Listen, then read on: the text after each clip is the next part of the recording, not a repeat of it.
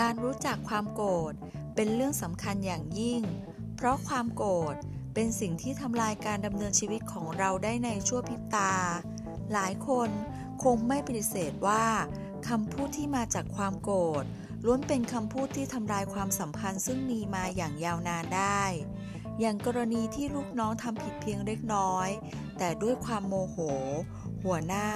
จึงต่อว่าอย่างรุนแรงสุดท้ายลูกน้องคนนั้นก็ไม่กลับมาทำงานที่บริษัทอีกเลย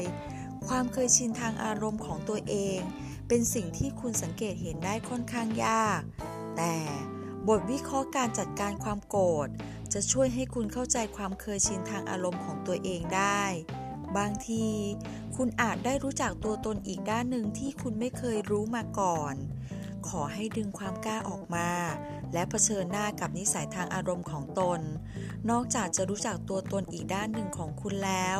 การฝึกฝนการจัดการความโกรธยังทำให้คุณรับมือกับความโกรธได้อย่างเหมาะสมด้วย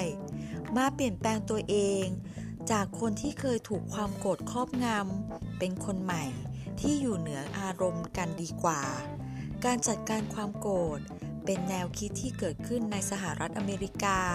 พูดง่ายๆเป็นการฝึกฝนจิตใจเพื่อรับมือกับความโกรธได้อย่างเหมาะสมนั่นเองถึงแม้ว่าตอนแรกการจัดการความโกรธจะคิดค้นขึ้นเพื่อดูแลสภาพจิตใจของผู้ก่อการร้ายและผู้เคราะห์ร้ายแต่ปัจจุบันได้ถูกนำมาใช้เป็นการฝึกฝนสภาพจิตใจกับบุคคลทั่วไป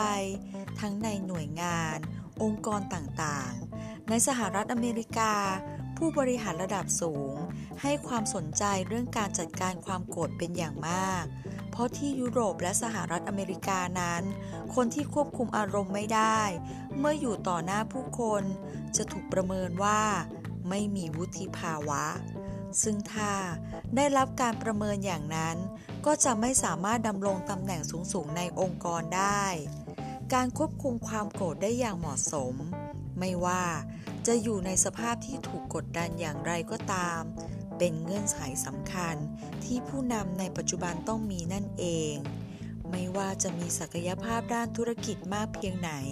ประสบความสำเร็จมากแค่ใดแต่ถ้าควบคุมความโกรธไม่ได้ก็จะถูกประเมินว่าขาดคุณสมบัติความเป็นผู้นำ